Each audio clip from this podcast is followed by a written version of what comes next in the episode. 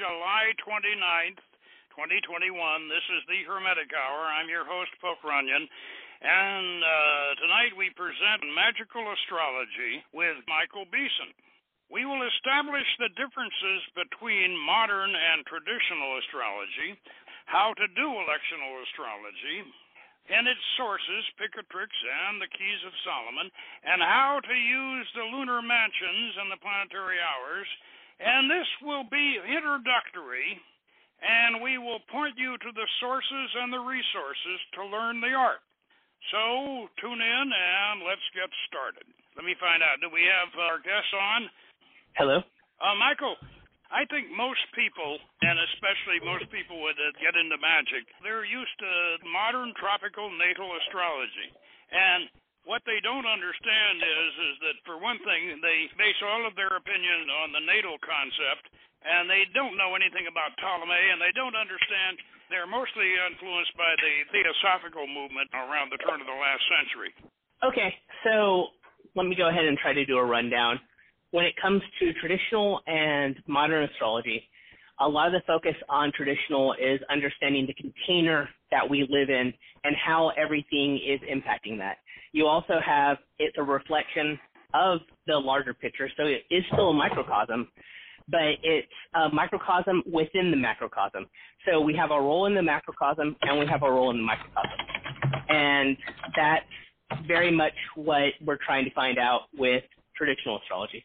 With modern astrology, you're trying to kind of understand who you are and how you can move forward with those things, the character analysis and that kind of stuff.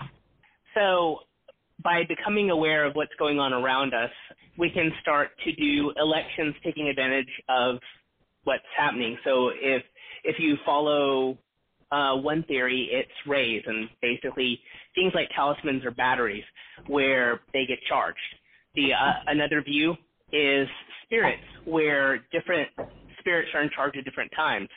Now, both of those are completely valid, and there's more than that, but those are the two I'm used to. And when it comes to elections, we can elect anything. We can elect marriages. We can elect the founding of cities. We can elect gardens. But as far as magicians, what we're most concerned with is really trying to get the bang for our buck in our rituals and in making these talismans that can serve us for different purposes. And electional astrology is simply, when do we do an astrological operation? When? And electional astrology can be done on a natal basis, and it's usually for a city or, for a I used the Titanic as an example one time with you. I said, let's do a horoscope on the Titanic, and if we could do that, then we can find out when to sink it if we wanted. if we wanted to. Yes, I remember that conversation. To manipulate the iceberg. Anyway, electional astrology is the astrology of when is something going to happen to you or to the city or to the boat or to whatever. And so consequently, it can be used magically, and I'm going to read an example from Walker's book on Campanella, and that I think is the most famous or most well-known example of electional astrology is Campanella and Pope Urban attempting to counter the Spanish electional attack against Pope Urban. Perhaps that's the best way to introduce this whole thing is to get into that particular operation and how it came about and whatever. So I think I'll just read it from Walker's book. By the way, one of the best books to understand the philosophy behind electional astrology is a book called Spiritual and Demonic Magic, From Ficino to Campanella, and it's by Professor D.P. Walker. And now I want to make sure that you understand Walker is a Warburg scholar.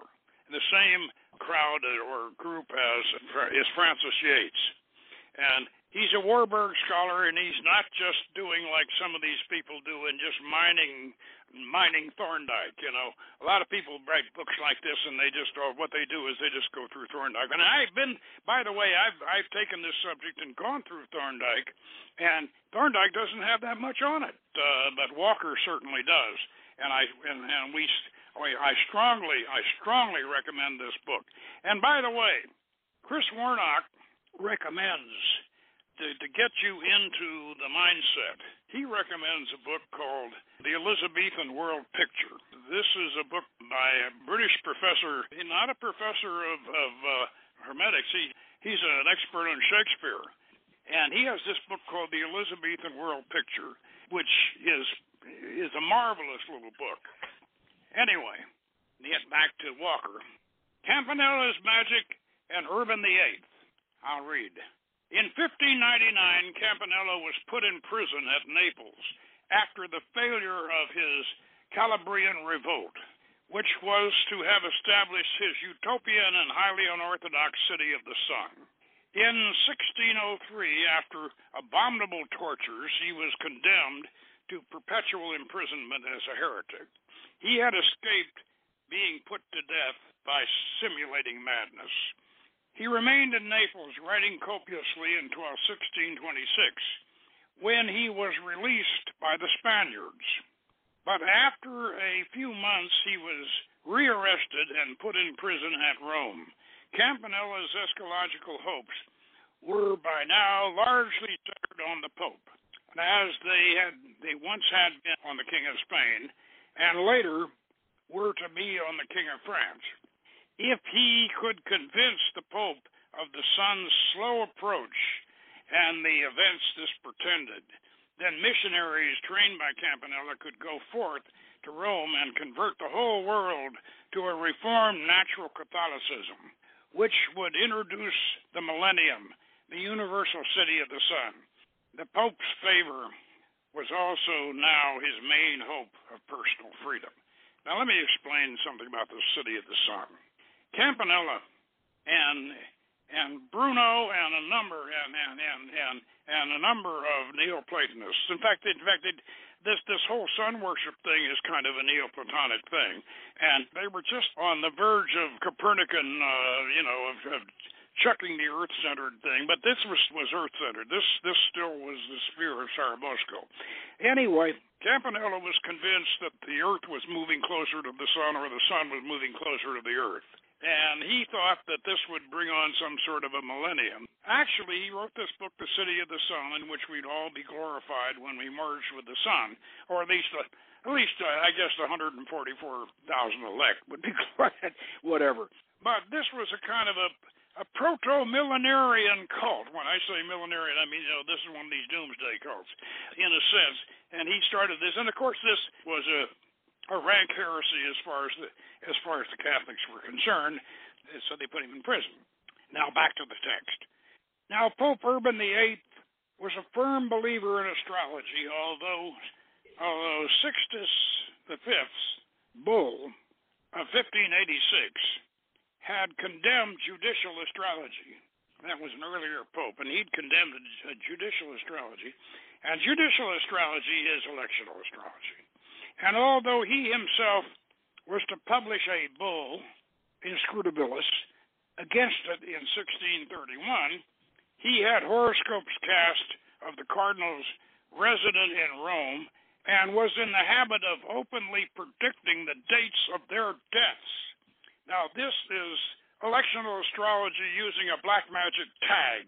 And in other words, he was tagging these cardinals by saying, well, I've got your horoscope, and I know you're gonna die on such and such a date.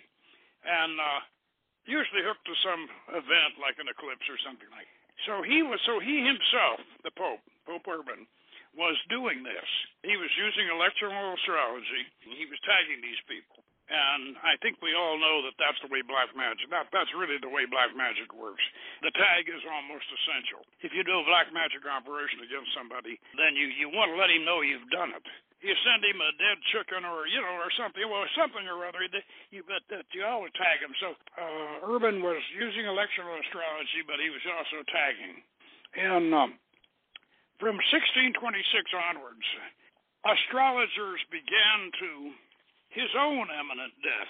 In other words, the Spanish were coming back at him with the same thing. And by 1628, rumors of it became loud and whispered and widespread. Now, there seems little doubt that these rumors and predictions were actively encouraged by the Spanish, who also made noisy preparations for it, for the next conclave, annoyed at his persistently pro-French policy. They hoped to frighten the Pope to death. And except for Campanella's magic, they might have succeeded. And now, seriously worried, Urban VIII was, by these predictions, can be seen from his bull against astrology. So he published a bull basically saying it's sinful to predict somebody's death with astrology.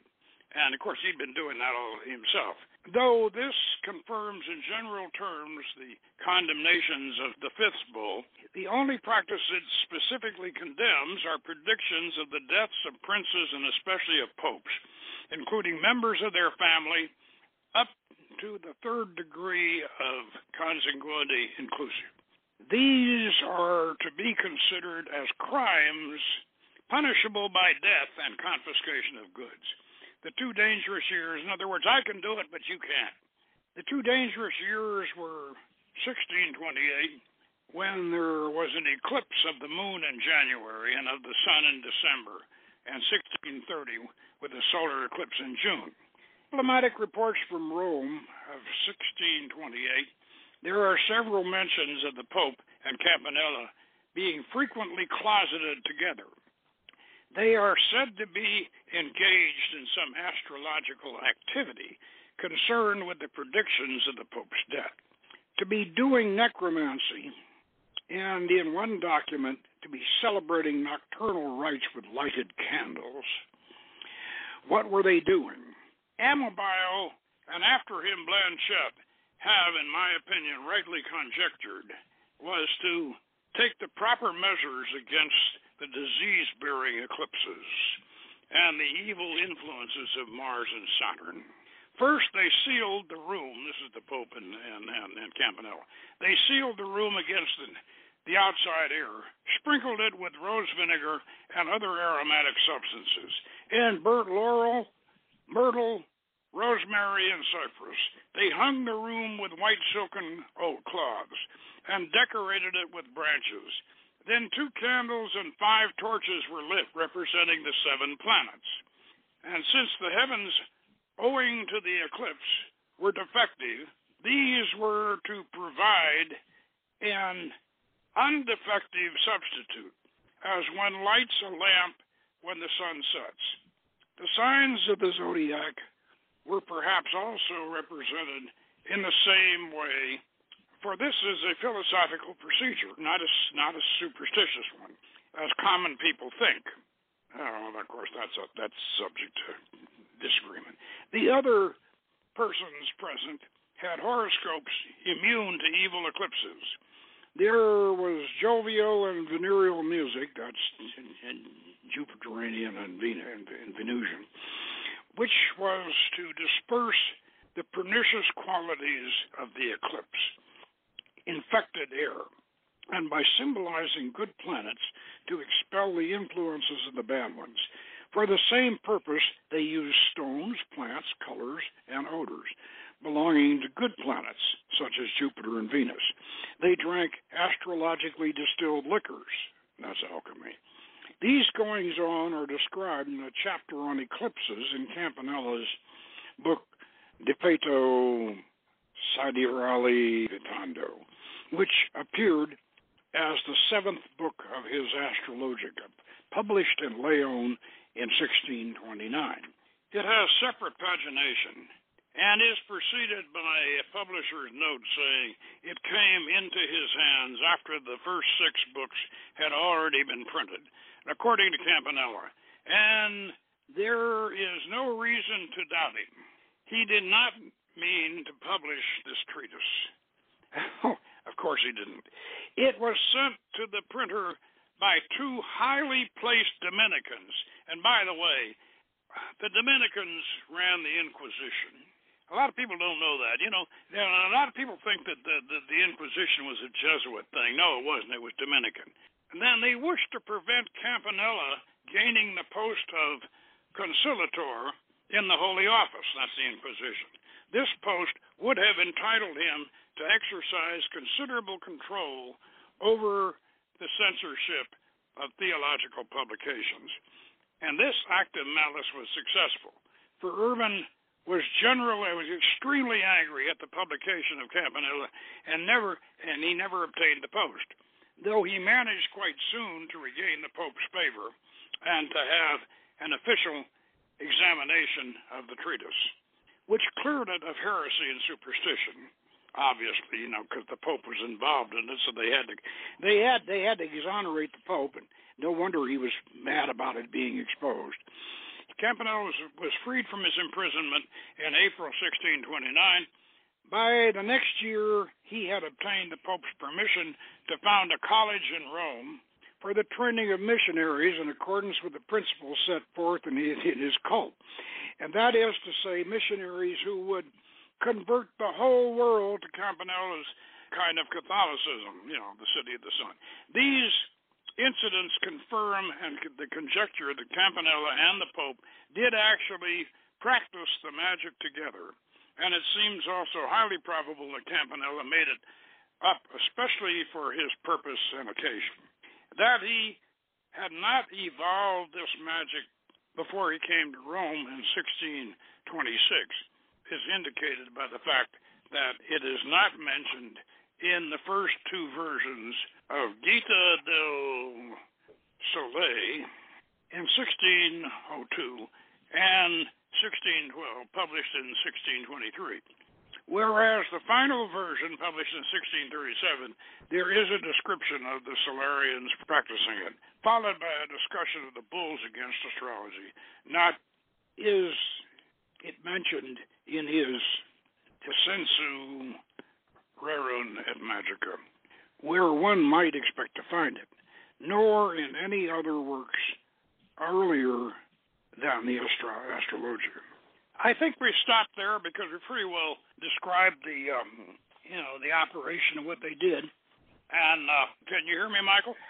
I sure can, and I agree. Yeah. I mean, you've done a really good job of describing reading through and describing what happened, and the timing would have definitely there was that the black magic kind of set you up, attempt to curse you, and also tag this big important date that really feeds into it. But then you also had to have the defensive times work out when performing the rituals that would help protect. So those are two sides of the same coin there. Yeah. Now, let me make a couple more comments on Campanella on that operation. Now, he used lanterns, and he later on in his comments on that operation, he said he wasn't that concerned with the Kabbalah, with the magic of numbers. The Kabbalistic aspects of it didn't concern him that much. He was more into the use of the rays. And, of course, today we would use the Golden Dawn, a minutum mundum color scale. I'm not sure he did. But the whole idea of these lights, rays, herbs, plants, stones, everything, all these correspondences, this derives primarily from Picatrix. Picatrix is tremendously influential in the whole process of electional astrology, although especially in the operations like this one that Campanella and Urban did. Before we get into Picatrix, I'd like to mention that this all comes from, as Walker says, spiritual and demonic magic from Ficino to Campanella. This all starts as far as the Italians and the Europeans are concerned. It doesn't start in Harran with the Sabaeans. It starts with at least as far as we're concerned, it starts with the Italians, and it actually starts with Ficino. And Ficino had a tremendous influence on Campanella. And Ficino, of course, was very much influenced by Picatrix. And so you want to talk about Picatrix a little bit, Michael? Sure, let's go ahead and do that. And, I mean, also we'll be able to kind of jump into Ficino a little bit, too, there. Because Ficino kind of was quiet about talismans. He touched on them some, but the other thing that he typically focused more on electing times to do things like always study in the ninth hour of the day, and then to fight melancholy, make sure that you're active during this time of the day and that you do these kinds of activities at this time. And part of that's because you don't want to risk falling to idol worship if you're a Catholic priest. So, and Ficino was a Catholic priest. He did kind of mess with talismans some, but Albertus Magnus declared talismans were awful and they should be avoided, and partly he did that because the lunar mansion talismans he made, and this is my understanding, so I might be a little bit wrong on this, but the lunar mansion talismans he made didn't work the way he wanted them to. So that really damaged the use of talismans in Christianity, despite the fact they were using saints' medals and stuff. But where did they get all this information from? I mean, that's where the Picatrix comes to play. Because with the Picatrix, and I know that you discussed this in a previous episode, but it was an encyclopedia where they had gathered all the information they could, like everything they could, and that's why the Picatrix has so many contradictory things in it. It has different rules for making talismans. It has multiple different ways to perform invocations, if you're going to do magical invocations to certain planetary deities. And it's kind of like Agrippa. You know how Agrippa can be internally not with Agrippa, he tried to make it all meshed together in a single worldview, but you still have a little bit of those contradictions. The Picatrix, they didn't even try. It's just this massive collection that's vaguely ordered. So Ficino took all of that because he was translating all of the Platonic writings, and the Neoplatonists did work a lot with those things, and they do work in a Platonic worldview. Although you can probably go back to things like the PGM for part of it as well, because some of the pieces of the Picatrix appear in there, and some of the elections of the way that you do invocations appear in there as well. But they would have gotten it through the Latin. They would have gotten it through the Picatrix that came in through the Latin, I think. But that's definitely where all of this stuff comes from. And it's really powerful. So, I mean, the Picatrix will tell you that to make a talisman, you want to have the moon on the midheaven. To make a lunar mansion talisman, you want the moon in its mansion on the midheaven whenever it's not being afflicted by any planet, but especially not by Saturn or Mars. So, that plays in the Picatrix. And that's the kind of thing that you'd look for when electing anything. I mean, if you're going to elect an invocation, that's the way.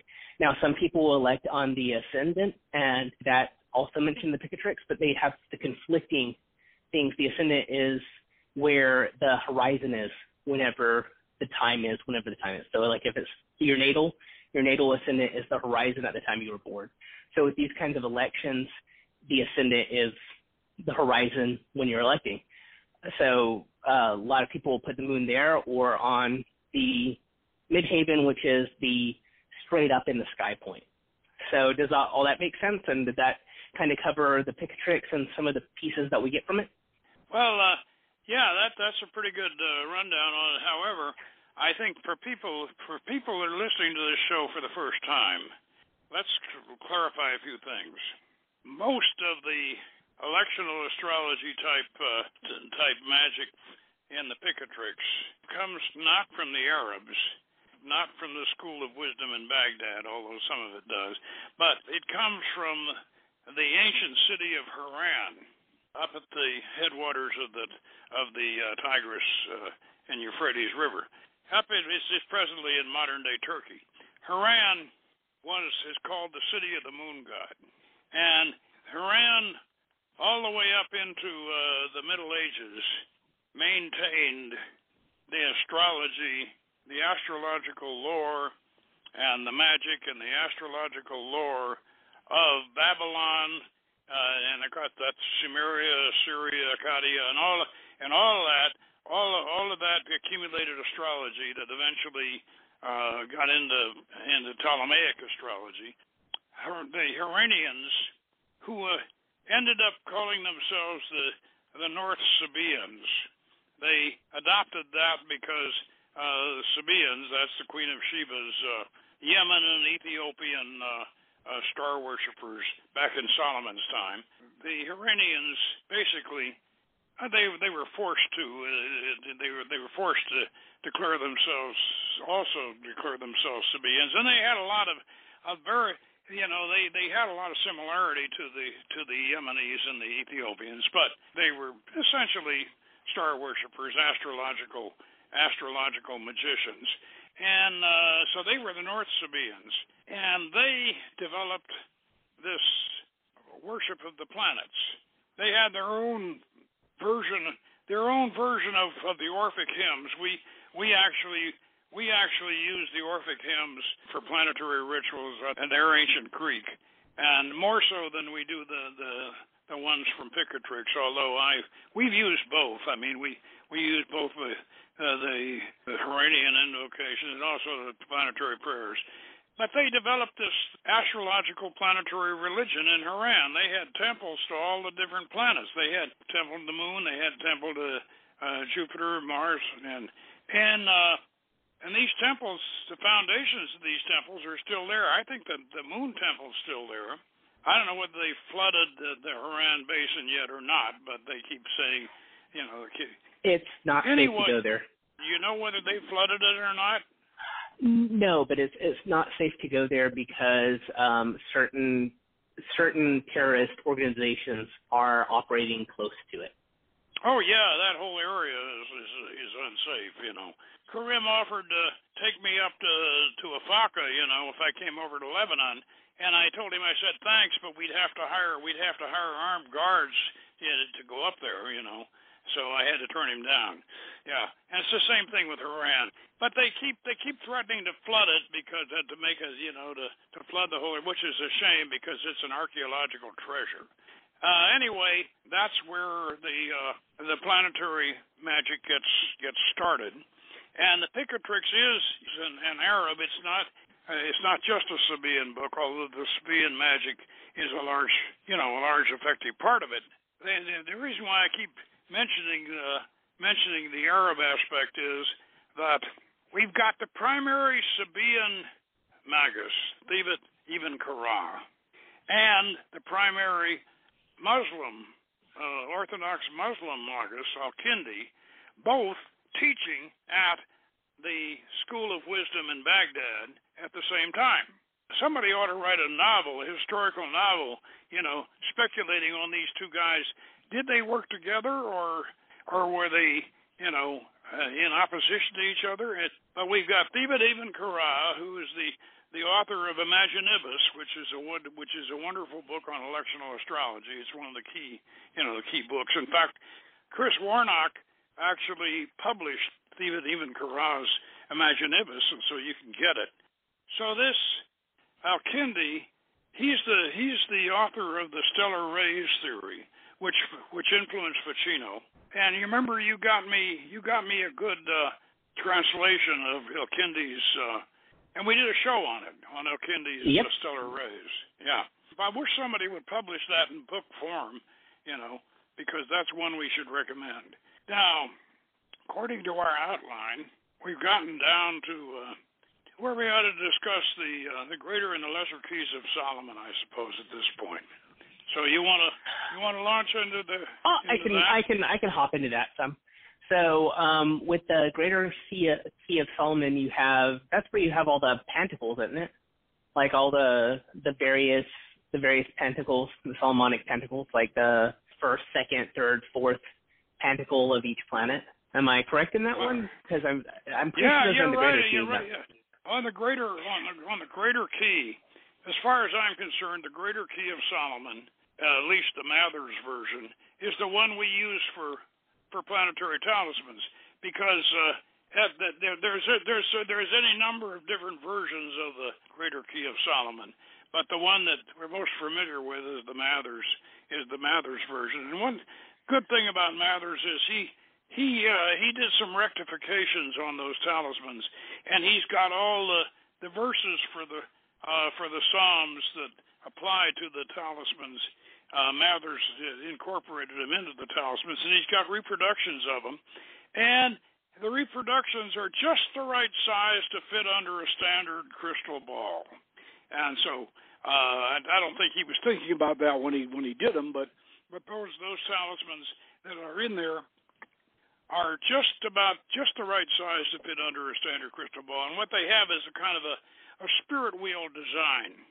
most of them have this spirit wheel design, and you put the various correspondences on the end of the spokes of the spirit wheel, all the various correspondences that you want to link together on the talisman, including geomatic figures and elemental figures and zodiacal figures and whatever. What we do is on the other side of the spirit wheel, we put the Kamea of the planet.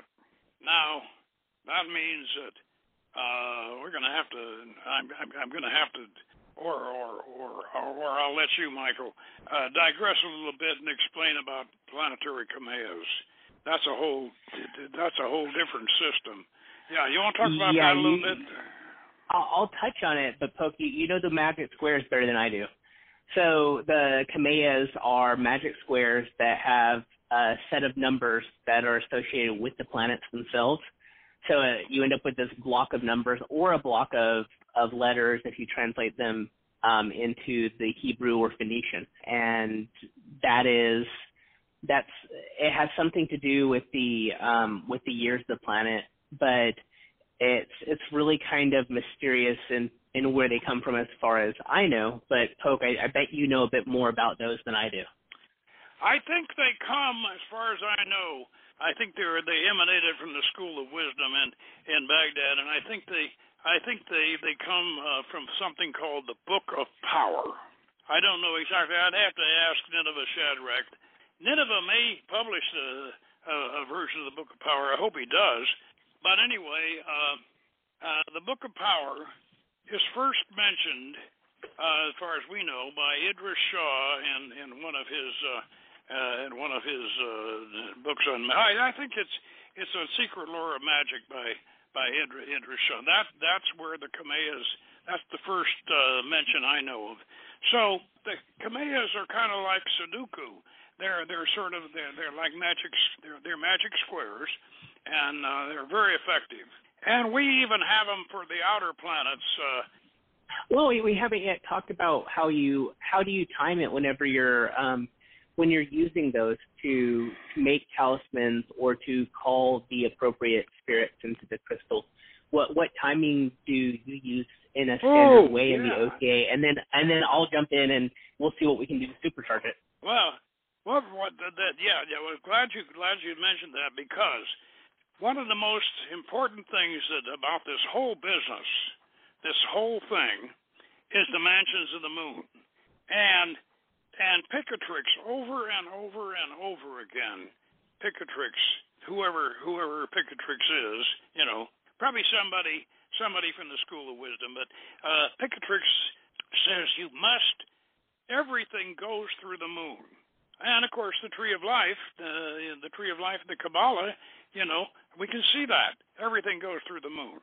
And, of course, we know that all the Goetic spirits are all in Yesod, and that's the lunar sphere. And so the mansions of the moon are vitally important in this. And one thing that Chris Warnock has done for us is he's come up with a beautiful book on the mansions of the moon, and beautifully illustrated by his illustrator Nigel with these very, very good kind of talismanic type illustrations. What Picatrix says about observing the mansions of the moon. This carries over into the Goetia of the Lemegaton, which is the Lesser Key of Solomon, and they have a series of lunar mansions. And the Goetia says you should never summon a Goetic spirit when you have an unfavorable lunar mansion. And so that's the first thing you do when you plan an operation, and you're going to make a talisman, you're going to plan an operation, you're going to get down in the temple and put that talisman under the crystal ball and charge it up and summon the angels and all that. But the first thing you do is check the mansion of the moon. And you don't operate celestial magic, especially electional type of celestial magic, on an unfavorable mansion. I think that covers that.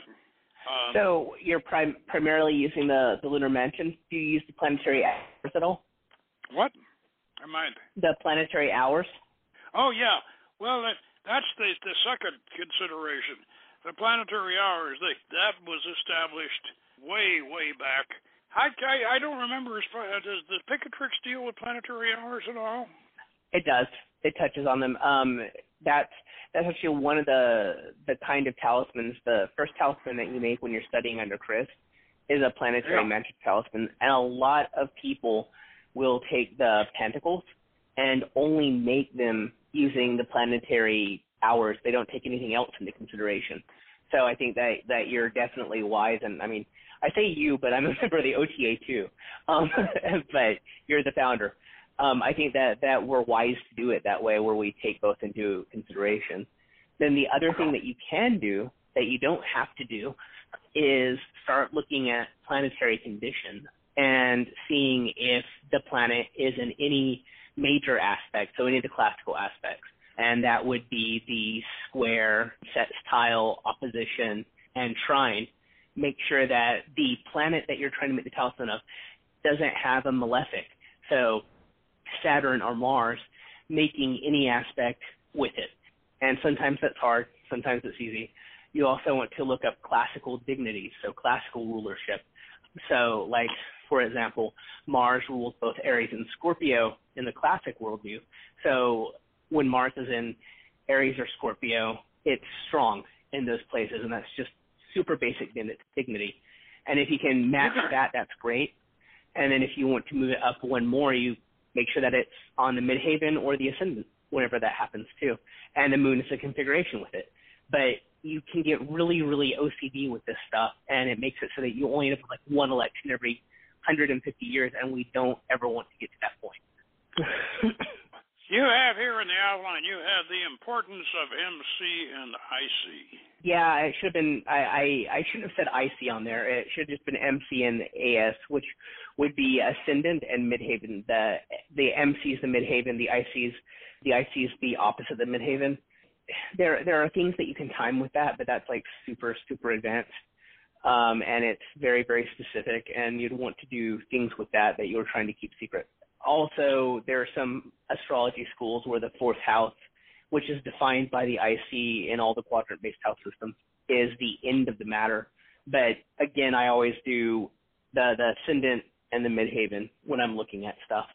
Well, one of the things, if you're gonna do this sort of thing, having a good astrological yearly calendar is very, very, very good. Yeah, because you can automatically plan, especially planning operations ahead. You can see what the major aspects will be. One of the things I'd like to point out is that when you start using the astrological calendar and you want to plan your operations, you're going to run into a situation called moon void of course. Now, astrologers, they will tell you not to do anything when the moon is void of course. Now, this should not affect magical operations. You just use the lunar aspect where it was before it went void of course. Totally fair. I mean, what I was going to say is that there are a couple of different definitions for void of course. The modern definition is if the moon isn't going to be making aspects with any other planets before it leaves the sign. The classical Greek definition was if the moon is not going to make any aspect with any planet within the next 30 degrees, regardless of sign boundaries. So there's a bunch of stuff going on there. I don't recall void of course in magical elections, but I might be wrong on that. I'd have to review the Picatrix again, but I think that you're right. I think that there's no reason to really take that into account while you're electing something. Yeah, the reason why I mentioned it is I've had several occasions where I wanted to do one of these operations, kind of semi-electional. When we're calling a spirit, we want to know what the astrological aspects are, and we're not exactly trying to affect a horoscope or whatever, but we're basically calling forth the spirit. I don't know how many times when I'm setting up an operation, I got to deal with this void of course thing, and I finally just decided that I'm just gonna take the as far as the moon's concerned, I'm just gonna take the previous aspect before void of course and use that. So that's been my seat of the pants kind of a formula. Do you think there's a better? There might be a better way to do it. I mean, the moon is always important, but as far as the magical elections, I wouldn't pay attention to something like void of course. I would pay more attention to, okay, if you're doing a Jupiter operation, or if you're trying to do an invocation of an angel associated with Jupiter, making sure that Jupiter is strong, and then if you can get the moon to be having an aspect with Jupiter, or at least looking at Jupiter without creating a connecting aspect, I think that you're good with that. I'm a lot more loose with that stuff because we're still trying to do the magic, and if you put too many constraints on yourself with trying to get the absolute best election and meet all the rules at all the times, you're never going to get anywhere with it. So I like your approach, and I think that you should just go with it. Make sure that the moon is, if you're trying to get an increase of something that's in that lunar mansion, then you want the moon to be gaining light. If you want less of what is in that mansion, you want the moon to be losing light. So if you have like a mansion that's for conflict with people, and we don't curse, but if you were cursing, then you'd want the moon to be gaining light for that one, whereas if you wanted to reduce conflict, you'd want the moon to be losing light whenever it was in that mansion. So, yeah. And I would consider that for any operation I'm doing. Like anytime I'm doing, I'm making a talisman, or anytime I'm doing any operation, I do look at the lunar mansion, regardless of what else is going on. And even if the moon isn't part of the election, I'll pay attention to the mansion just because they seem to matter that much. And as you pointed out earlier, the Picatrix does say over and over again, always pay attention to where the moon is and what mansion is. Oh, yeah. Don't ever ignore the moon. Yeah. Anyway, I think we just about covered the subject. So I was going to, use the rest of the hour for you to discuss your projects. I want to reiterate recommending the books he has for sale that we have mentioned tonight, and I will recount them because I highly recommend them.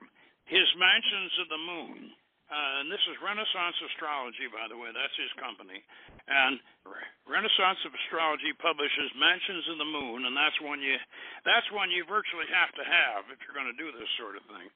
And then also, I think the Imaginibus by Thābit ibn Qurra, that's another one you have to have if you're going to do this sort of thing. And, of course, naturally, you ought to have a copy of the Picatrix in there. And Chris Warnock and John Michael Greer, they have translated the European Latin version, and this is the one you need. I know there are the translations of the Arabic version, and that's nice to have, but the one that we really need to work with is the one that Chris and Michael and John Michael Greer did. That's the Picatrix, the European Latin version. That's the one that Agrippa was using, and that's the one that Trithemius and all of our guys that are Elizabethan astrological magicians, and that's the one John Dee was using, and that's the one you need is theirs. And be sure you get that one. Is there anything else you can think of in Chris's armamentarium that we ought to recommend, Michael? Well, I will be self-serving and say that if anyone wants to kind of hear Chris and I talk about astrology in general and interesting things like the video that we released earlier this week, we discuss the astrology of when to castrate your farm animals, but also how to elect surgeries. You can Google Across the Horizon, and in YouTube, Chris and I both post videos for that. So if you look at Renaissance Astrology or Hacking Fate on YouTube, you'll be able to find those conversations. Okay. Do a little shameless self-promotion, okay? So yeah, I'm also an astrologer. I don't have any books published yet, but what I do is on my YouTube channel, I try to make the older books more accessible for a wider audience.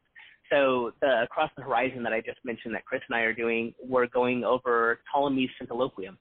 So it's 100 aphorisms that are attributed to Ptolemy. They aren't written by Ptolemy, but to find out who they're written by, you'll need to check it out on YouTube. Then I also have a series I'm doing myself, which is on Bonatti.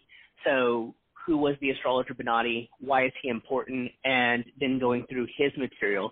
And then I'm throwing up a few things here and there. So if you would like to have a reading on my show, feel free to reach out to me by emailing michael@hackingfate.com. Okay, I think that just about wraps it up. And so until next week on the Hermetic Hour, I wish everybody a pleasant week. And until then, God is bless and have a good week. And good magic. Good magic. And thank you. Thank you so much, Michael. I'll get back to you in a little bit, okay? Okay, sounds good. Talk to you later, folks. With the Lucky Land Slots, you can get lucky just about anywhere. This is your captain speaking. We've got clear runway and the weather's fine, but we're just going to circle up here a while and get lucky. No, nothing like that. It's just these cash prizes add up quick. So I suggest you sit back, keep your tray table upright, and start getting lucky. Play for free at LuckyLandSlots.com. Are you feeling lucky? No purchase necessary. Void where prohibited by law. 18+ terms and conditions apply. See website for details.